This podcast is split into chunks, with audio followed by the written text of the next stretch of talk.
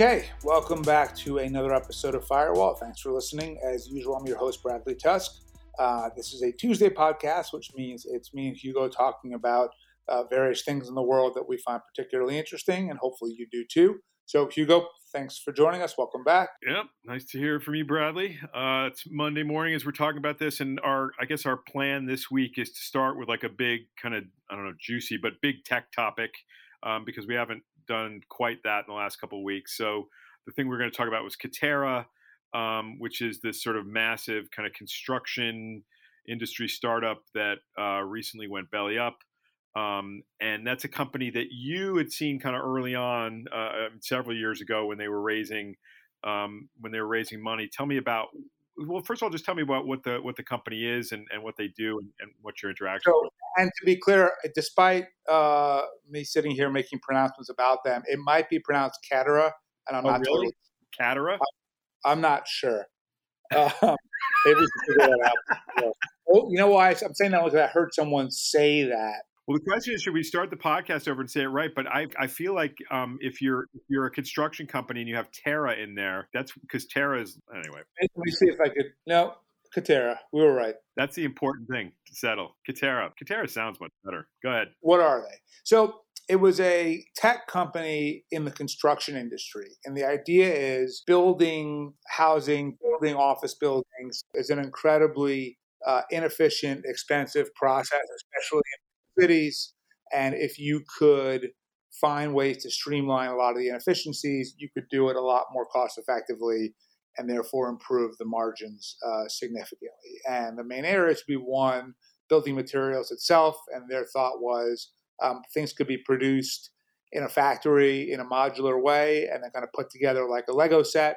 Um, and that's a lot easier than trying to build everything custom all the time. Um, and two, unionization. If, if you can automate as many of the functions as possible and use workers that are not in the different building trades unions, um, you could save a lot of money. So, from a kind of common sense standpoint, it, it, it, made a lot of sense, right? It's it's a giant industry. It is clearly inefficient. Um, there has to be a way to do it better.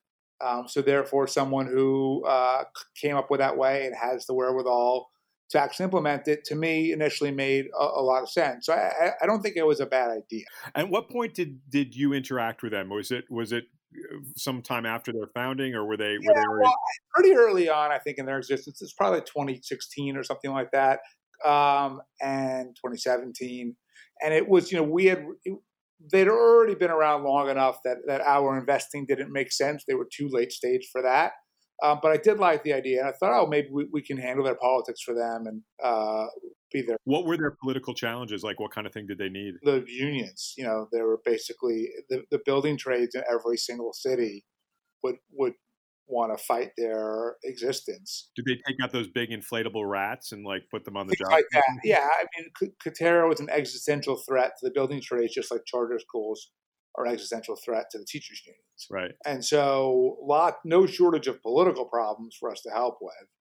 And so um, we talked, we reached out, we talked to them, and it was one of those calls where you knew within 10 minutes that this company was going to fail.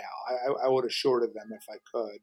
And the reason why is that the people that they had running at least kind of the government, politics, media part of the company were awful. I mean, I'm sure they're lovely people, but just they came from the Gates Foundation. They were total bureaucrats. They didn't really understand politics at all, but because they probably went to Yale or something like that, they felt like they understood everything really well. Um, they wanted to have. An- I love the way. Just, just an aside here, Brad. I love the way you talk about the Ivy League as if you didn't go to an Ivy League school. I, I, I succeeded despite going to an Ivy League school.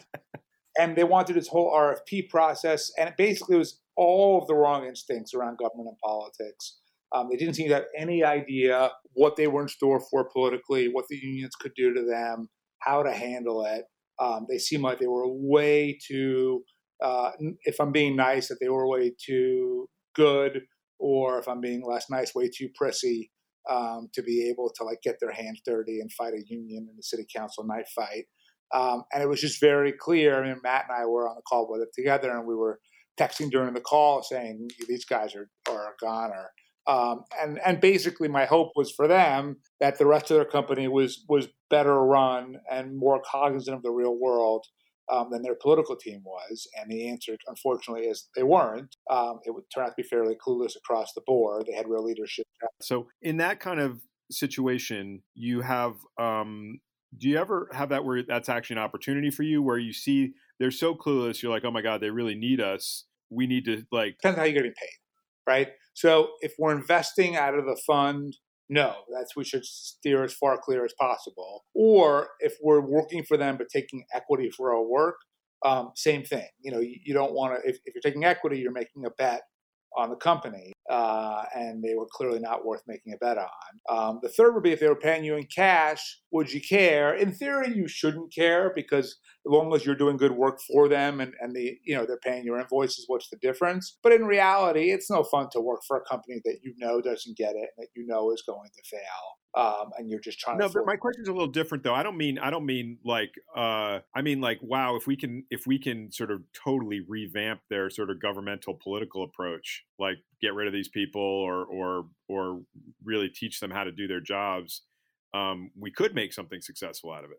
Well, but it, look, only if the rest of the company had a different mentality than that political team, right? If it was this is a great company with great leadership and they totally get it. They're just naive about this one thing and we can fix it, sure.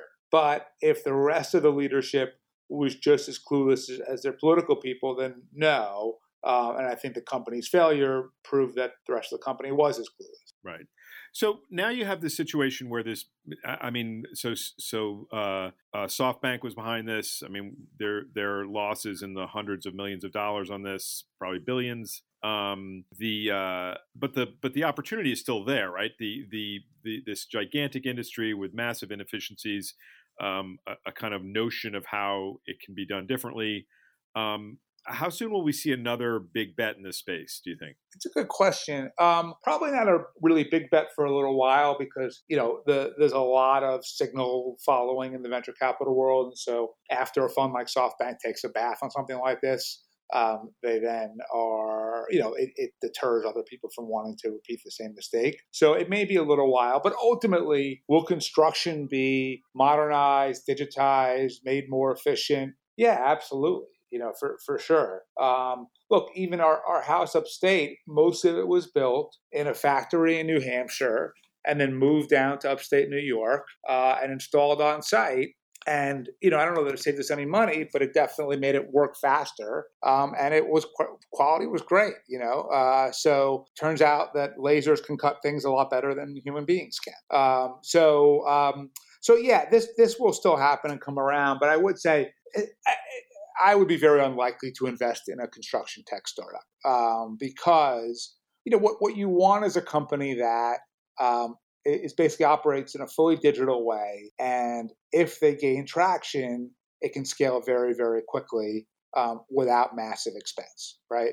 And the construction world is as real life as it gets, and so uh, the the notion that they can do better than kind of a, a, consumer software company where where someone gets into something like TikTok and then it just explodes in value or Discord or Clubhouse or something like that. To to me, those businesses are so much more scalable at so much less cost that um, there are some some funds that are willing to really you know get involved in in heavily operational capital intensive businesses um, but I think generally speaking, you, you, avoid those more than you embrace them. Where where is um, SoftBank these days, as you see it? Are they? I mean, you know, it seemed like uh, with WeWork and everything, they were really on the ropes, and there was all this kind of like um, all this terrible press. They they seem to have sort of pulled out of that. I guess the the value of a lot of their other things have increased. Like what they got a lot a lot wrong and a lot right. So they got a lot of negative attention for Uber for WeWork, for Oyo, for WAG, for Katerra. And those are a bunch of big swings and misses. But keep in mind, you know, a really successful venture capital fund is is hitting a home run one out of every three times, right? Uh, now it's got to be a, not not a, a single; it's got to be a home run. But if you're hitting home runs one out of three times, the math works just fine in venture. And so um, it is totally possible that SoftBank is is actually doing that and executing, but because the numbers are so big, every failure is so magnified that it feels like, oh my God, these guys must be really struggling or losing their shirts. They just lost two billion here and three billion there. But you know, if they made 12 other bets where they put in a billion and they're at a 7x on it, um, that'll outweigh it significantly. So I don't know that they're not succeeding or can't succeed. Um, I just think that the scale at which they're doing it changes, it distorts our perception of, of the whole thing. So, um, one just sort of conceptual question on this, like, eh, I guess it was kind of a vogue a few years ago. This this sort of cult of failure in Silicon Valley, where you know you didn't really know who you were until you'd gone out there and fucked something up, and um, and and that was an important part of like the kind of entrepreneurial uh, training. Um, do you wh- where does your perspective on the, the, the the cult of failure? Is this something you believe in? Is it is it sort of overblown? Is it is it uh, a trend that's passed? It's a little overblown. I mean, look, it, it, it's still better to, to succeed than to fail, right? I don't really know a world where how losing a lot of people's money and wasting a couple of years of your life is better than succeeding at something. But at the same time, are there potentially valuable lessons that a founder could learn in failure that would make you want to then back them the next time? Um, yeah, absolutely. I mean, it depends on, on why you failed, right? If it's you made a big bet on something and the bet just didn't quite pan out the right way, but you had a really big creative idea and you executed it properly, then that may be someone who you absolutely want to back in their next venture or in the next company.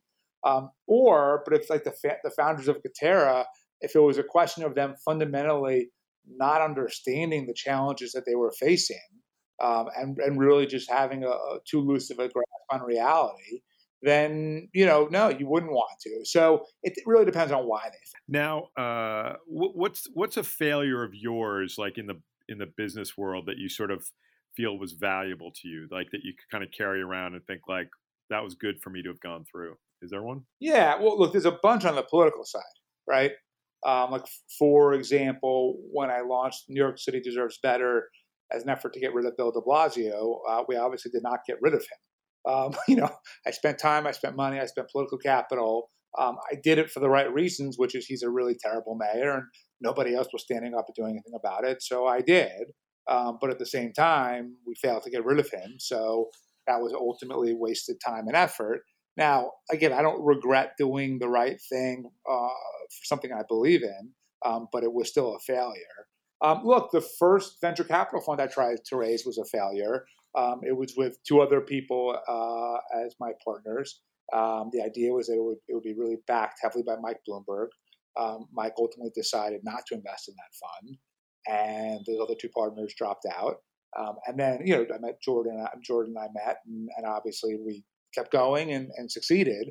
Uh, and now I'm very glad that it worked out the way it did because we achieved it on our own, um, you know, without without Mike's help. Um, and rather than having two equal partners, uh, I have Jordan. Um, so it worked out better for me in, in multiple ways. Um, but it but it was born out of a failure.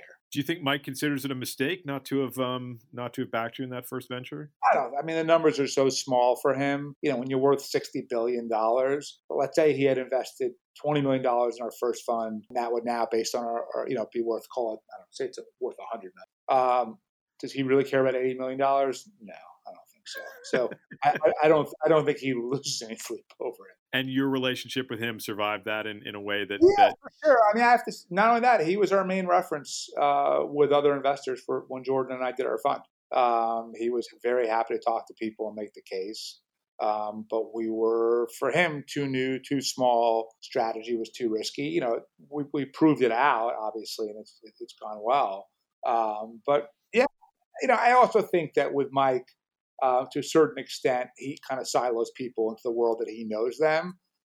I was his campaign manager. I was a political guy. I wasn't his, you know, investment guy. And so I think that for him, it was harder to make that mental leap. And by the way, it was hard for a lot of people. It took Jordan and me two years to raise our first fund because people saw me as this political guy or even as the Uber guy. But the notion that you would then take outside capital and be able to use that political insight to invest in startups um, that were really early stage and succeed with it, I think was still a very open question, you know, for a long time. We've we've I like to think since answered that question. But yeah, I mean, it's it, it wasn't just mine. We're going to switch topics now into sort of politics with a capital P, and uh, the New York City mayor's race. Voting has started in the primary. Um, did you vote already? I can't vote. I'm an independent. Oh my god! Can't vote for your own candidate. That's right. Disenfranchised. Does it make sense to be an independent in New York City though, and not be able to vote in the Democratic primary? It does not make sense, but I fundamentally believe both parties are destructive, wildly corrupt entities. Um, and the idea of aligning with something I believe to be completely corrupt and inept, I just can't do. And if we lose by one vote, I will really feel like an idiot. yeah, well, let's hope you don't.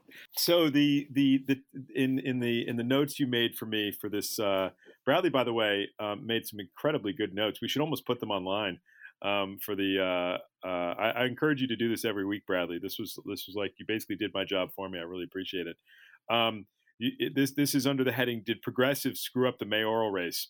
So I'm going to guess that the answer to this question is yes. Um, but but why don't you even explain why why why this is the question? This was a, an article in the Atlantic um, that basically asked that question, and, and I read it and, and, agreed with it and sent it over to you. And you know, New York City is kind of a hotbed of of the Democratic Socialist movement. Um, AOC, kind of in some ways the most prominent member of that movement. I mean, in some ways, she is the most prominent member. No, yeah, represents Queens and the Bronx. Um, they've had a lot of uh, political wins in state senate races, uh, in congressional primaries, and so the view was, okay, now they get to elect a mayor, um, and that seems extremely unlikely to happen. Maya Wiley of the three progressive candidates is the best position to still succeed, but it would take a, a real change from where the voters are right now for her to do so. Um, so they had Scott Stringer, the comptroller, they had Maya Wiley, uh, the former counsel for Bill de Blasio, and Dianne Morales, a, a nonprofit executive, uh, all very, very left wing, all parroting the AOC DSA talking points at every turn, and yet uh, it seems highly likely that the winner will be a moderate, whether it's Yang or Adams or Garcia. So the question is, where did they go wrong? How did they blow it um, in the nation's biggest city and probably the world's most important city? Um, I think there are a few reasons. By the way, number one, I, am glad that they blew it um, because I don't believe in a lot of the things in the progressive agenda. Um, two, uh, I hope they're not listening to this because I'm not particularly interested in giving them any advice on how to improve. The good news is because I am so impure there's a zero percent chance that they are listening to this. So we don't we can we can talk talk freely here. I love um, I love the idea that that AOC is like secretly listening to your podcast though. I think yeah, that would be amazing. Zero point zero zero. Hi AOC, if you're out there. Hi. Yeah, she's she's not listening. Um, but uh, but yeah, look, and also in the comptrollers race, they had their candidate Brad Lander, I think is is not likely to win. In the Manhattan DA's race, they had a couple of super progressive candidates, also not likely to win. So there's a decent shot that moderates uh, sweep this election. So the question is, where did they go wrong? I think there's two fundamental problems that if I were advising that movement and if I cared about them, that I would try to fix. No, number one is they've been around for a little while now, right? Their coming out party was kind of the Bernie Sanders campaign in 2015, 2016 for president against Hillary. So it's been five, six years um, since this movement was born. I don't know what they could point to in terms of actual accomplishments, right? There, there's very little in the way of legislation uh, that um, has A, been implemented, and then B, succeeded where actual policy, not just the policies have changed, but the world has improved as a result of their ideas. Uh, there are certainly some state legislatures that have become more progressive and have passed laws. But if you look at New York, for example, the most prominent thing they did was that they got rid of bail and they said that you know everyone could basically go free no matter what you're arrested for um, until you stood trial and if you were convicted. Um, and there has been a massive spike in crime in New York as a result of it. So you know the, the most high-profile actual piece of legislation has resulted in people losing their lives, people being uh, beaten, robbed, stabbed, so many other things. So um, their most their biggest thing has been an abject failure. Also, it should be added, you know, despite the the uh, you know, despite the sort of upper middle class concern about crime, I mean, the, the victims of those crimes are almost, you know, entirely um, poor and minority. I mean, it, it's it, it's it's interesting to see the the the concern about crime that a lot of wealthy people in New York have when it, it actually has very little impact on their lives even now. Right, but there, there's ultimately nothing that they can really point to to say we elected our people, we passed legislation, this is the new policy, and here are the positive um, outputs, and here's how the world is a better place. I really can't think of anything. So, number one, Um, at a certain point, you have to accomplish things. You, you can't just forever exist on promise and potential as much as the press would like that if you could. Um, and the second is, you know, politics, in my view, is a, is a business of addition, right? You need to find people who are like-minded enough to you on, on any particular issue that you can build a coalition, get enough votes to pass something, and then, and then implement it. And you know, when all you're doing all day is administering purity tests and attacking people on Twitter and talking how evil everyone is, um, you're not adding anything. You're just driving people away. Like I, I'm a pretty good example here, right? Even though I'm an independent and I don't like either party, 90% of the money I give to candidates are Democratic candidates, and it's a significant amount of money. Um, 90% of my votes are for Democratic candidates. Um, the work that I do philanthropically is either about expanding access to voting through mobile voting or expanding access to food for uh, poor people through through our hunger initiatives. Um, those are both pretty progressive ideas. Um, I should be someone that the left should say, "Hey, we're not going to agree with him on everything. He likes tech and he likes big business and he likes law enforcement, and therefore we have some real points of disagreement. But there are also some real areas where we agree, and this is someone with money and uh, platform and resources and infrastructure. And if we could co-opt all of that into the things where we do agree, would be far more likely to succeed. Uh, that would be the smart play. But instead, um, anyone who does not agree with them on 100% of their issues is the devil and the enemy. And instead, you have me looking to not only not work with them, but see where I can screw them over however I can, simply because the way that I've been treated by them right? I mean, they even of the three mayoral candidates, they've turned on two of them. You know, Scott Stringer was uh, accused of sexual harassment, and the minute he was, every progressive who had endorsed him dumped him. Um, and you know, regardless of whether he did it or not, or regardless of whether he was the best position candidate to win and implement their ideas or not, he failed the purity test and he was gone.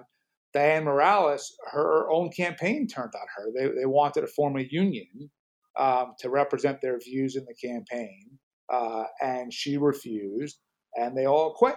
Uh, and ultimately, her entire campaign collapsed as a result. Now, she wasn't going to win either way, but two of the three progressive candidates ended up being victims of the progressive movement because they eat their own. So you have this this movement with a lot of energy, a lot of ideas, and very little actual track record of success. Um, and when the moment passes for them, as all moments do, and you go back and do the post-mortem, I think what you're going to find is it was so badly run uh, and run in such a non-strategic way that they squandered their opportunity. Um, do you think that uh, maybe this this will be a turning point for them, given that given the the all these things you've laid out, the the total failure? Uh, no, I, I think they will point more fingers than ever, find more people to blame than ever, um, and, and, if anything, uh, probably double down on what isn't working. Right.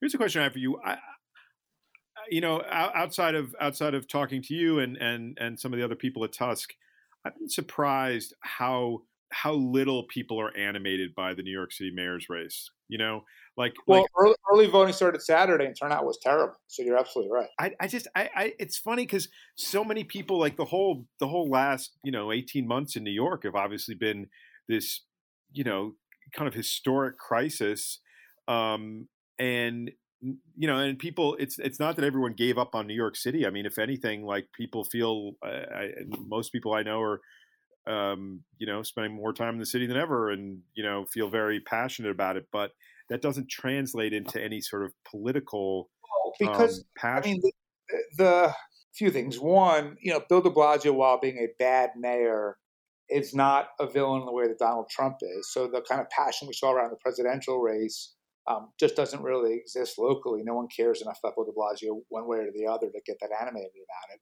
But two, you know, the world has changed in, in massive ways and politics hasn't changed with it, right? I mean, the listeners are sick of hearing me talk about mobile voting, but we went from a world of, of civic institutions, you know, like the church, like our community. Uh, you trusted higher ed, you trusted the banks, you trusted the government, and therefore you were engaged in these processes to uh, a disintermediated world where people are very, very individualistic now, and their community is their phone.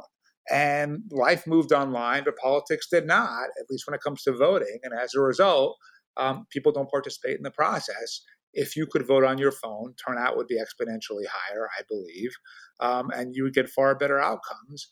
But until you do that, you're going to still have the same problem of low turnout. You're still going to have the same problem uh, of the incentives for elected officials to, to be pure and accomplish nothing. Um, and as a result, you know, we're worse off for it. So, yeah, it's, it's never going to change until we can vote on our phones. Um, uh, we have a couple of notebook items we're going to get to, but I, I want to read you a little tweet. I know you don't spend a lot of time on Twitter or really any at all anymore.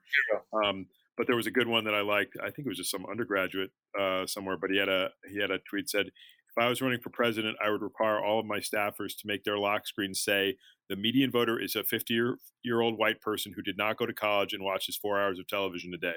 You know, it, I, and I think the Biden campaign and the general election probably had something along those lines on their on their lock screen, home screen, whatever that's called.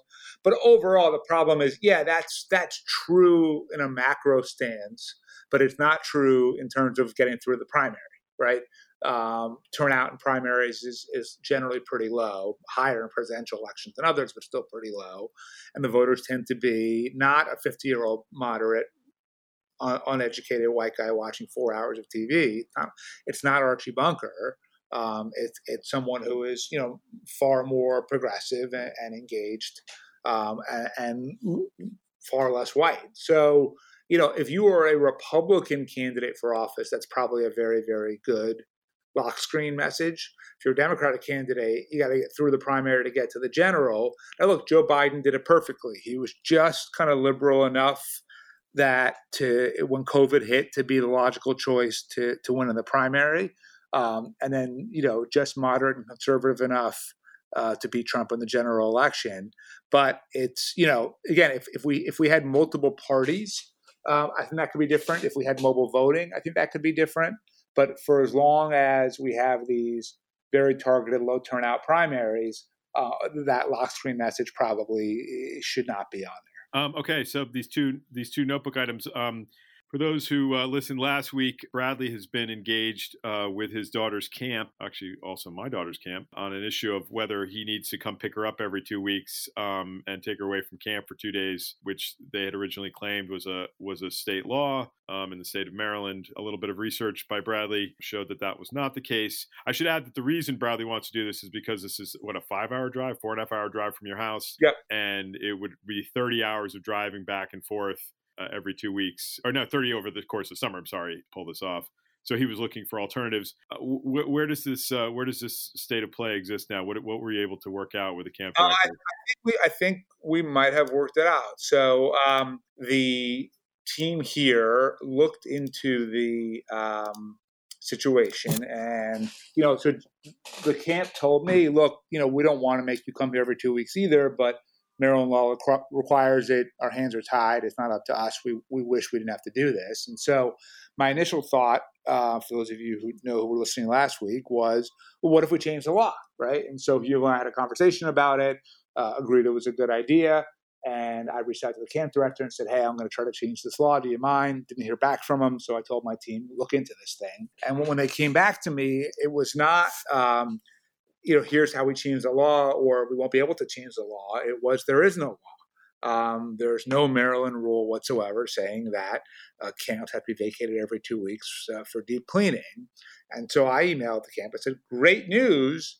Whatever law you guys thought you had to comply with is not in effect. So don't worry about it. We're good to go. And then the director. They did not take this as great news. No, no. I, I think it turned out to not be what they wanted to hear because he wrote back and said, oh, no, no, it's not a state law. We never said that. It, it's, it's purely uh, our own internal policy. Um, and it's better for us. And I said, well, you did say it. And then I forwarded them the email where they said it very clearly. And so, seeing that they were kind of stuck in a pickle here, what it turned out was I think initially they thought um, that they would need to do it to be compliant, and they were trying to come up with different ways to keep get the camp back open and running, and show parents that they were, you know, really responsible about COVID and taking it seriously. And that was sort of the idea behind the every two week deep clean. Obviously, we've all learned since then that COVID is transmitted uh, airborne and, and not through surfaces. So deep cleaning the camp wouldn't actually accomplish anything. Um, and by the way, this is a camp where they sleep in tents, so I don't know how much you're going to really be able to clean anyway. Um, and so also like no real plumbing, right? Don't they have like outdoor? House, house. Yeah, right, yeah. exactly. So I, as a result, the science behind it had been disproved, um, but the camp in in trying to come up with ways to reassure parents built their entire summer schedule around this notion of every two weeks um, the campers leave. And most of the employees of the camp are kids, right? They're college students because camps don't pay well at all. They can't. Um, and so you're relying on 17, 18, 20 year olds who are not the most reliable employees most of the time. And so once you have the schedule set with all of them, going back and changing all of it is a nightmare, right? You could end up losing the people that you brought in, and then you can't run the camp because you don't have enough personnel. And so clearly they were kind of stuck between a rock and a hard place where they were no longer required to do this, or maybe never really were, but they also had, had set their schedules in stone and couldn't really change it at that point. Now I'm gonna, I'm gonna have to stop you there, Bradley, because um, I, I think we want to save the rest of this excellent material for this um, podcast. We're going to do just a podcast series just on Bradley's summer camp. Um, so we're yeah. separate. We're launching a separate podcast on that. exactly. Uh, but wait, I want to I want to I want to wrap this up. I have two quick questions. Um, I want you to answer. One, um, how does all this sit with Abby? That's number one. Don't answer yet. Number two is if you can sum up for our listeners um, the the the lesson in all of this um, in in two yeah. or three sentences or less. Please, so please she, about that. She was fine. I mean, she's you know turning fifteen, very independent. Uh, wants no part of us. In, in fact, we were told over the weekend that she and her boyfriend are going to go to Six Flags by themselves uh, t- tomorrow. Uh, and we said, well, how do you get there? And she said, the subway. It's in southern New Jersey. The subway doesn't go ah, there. Yeah, uh, not yet. we since, since been working with with them to figure out, you know, how to make it happen. Um, but she's very independent. So uh, I don't think she was eager to have to sort of leave every two weeks to hang out with us. So when I told her she was perfectly fine with it, at one week and her grandparents were already scheduled to come anyway. That's going to happen. You know, it won't be every two. She won't be able to stay there the entire time, but. Um, no, but my question is slightly, or my interest is slightly different. Does oh, sorry. is she embarrassed that her dad has like raised this ruckus with the camp director? It didn't seem like it. Okay. Uh, but you know, I think the amount of thought she gives to anything that I say or do is is so infinitesimal. Um, I think that it was more that she just wanted me to stop talking as quickly as possible. Um, lessons for lessons for for listeners on on what the camp saga reveals to to them about the ways of the world. And the the lesson here, I think, is actually an important one, which is you have agency. You have some control over your, your environment. You don't just have to accept that because something someone tells you it's always been this way or no one will want to do what you want to do or this is the law and you can't do anything about it or you can't fight city hall. That's bullshit. You, you can do all of those things. Um, it's not easy. This particular one was easy because the stakes were extremely low and the parties involved were all very rational and reasonable. So we resolved it pretty amicably and quickly. Um, but you can ultimately change anything. That's the, the course of human history, right? Otherwise, you know, we'd still be living within, with as serfs and fiefdoms or whatever. Um, so, you if you can read a situation properly, understand the politics behind it, understand the reasoning behind it, understand why all the different players in the situation want what it is that they want and what they need, you can then figure out how do I get what I want without it being a loss for everybody else, or if it has to be a loss from every, for everyone else, how do I change the zeitgeist around this so that ultimately the situation favors me, in my view, rather than the status quo? Um, that's achievable. Like if you take mobile voting as an example, you know, it went from not existing at all and being totally opposed by the security, cybersecurity community to now 20 different jurisdictions across seven different states have done it. We've now brought in some of the, our critics in the cybersecurity community to help us build our own mobile voting technology. And I do think that hopefully by 2028, um, it will become the norm for how we vote. And so, you know, that's just one example, but I, it's not like I have this amazing, you know, magic wand or, or platform where I can just pronounce things and they happen it's figuring out the situation, understanding what people need, understanding who might be for this and why, and slowly building. It's building a movement, building technology, building a consensus. Building um, a better summer for Bradley Tusk. Yeah, building uh, three fewer drives. It's a lot of work. Um, it could be a lot of money. Um, but ultimately, if you choose to not change something in your world, most of the time it's because you're choosing not to expend the effort to do so um, not because it can't be changed. We're gonna quick. We're gonna end here with the summer movies you saw in the Heights over the weekend. Yeah, um, I, I, think I asked for a two or three sentence summary of the last answer, and I think you went on for about two or three pages. So um, let's do three, two or three sentences on In the Heights. I'll, I'll, shorter. If if you like musical movies, it's a four and a half stars. Um, if you don't, it's still pretty good, like two and a half to three stars. I would say if you're just dying to go back to the movie theater and you need something, and this is the least inane option, um, go see it. And you do like uh, movie music? Yeah, I didn't like this one quite as much as I liked like Moulin Rouge, for example. Um, but I thought it was really good. And if, if you liked Hamilton, it's similar in many ways. Different story, less interesting story, in, in my view. Um, but but the way that they sing and talk is is very very similar. And so you know, it, eh, I suspect that um, Hamilton fans will enjoy this. All right, Bradley. Till next week. All right. Thanks, Hugo.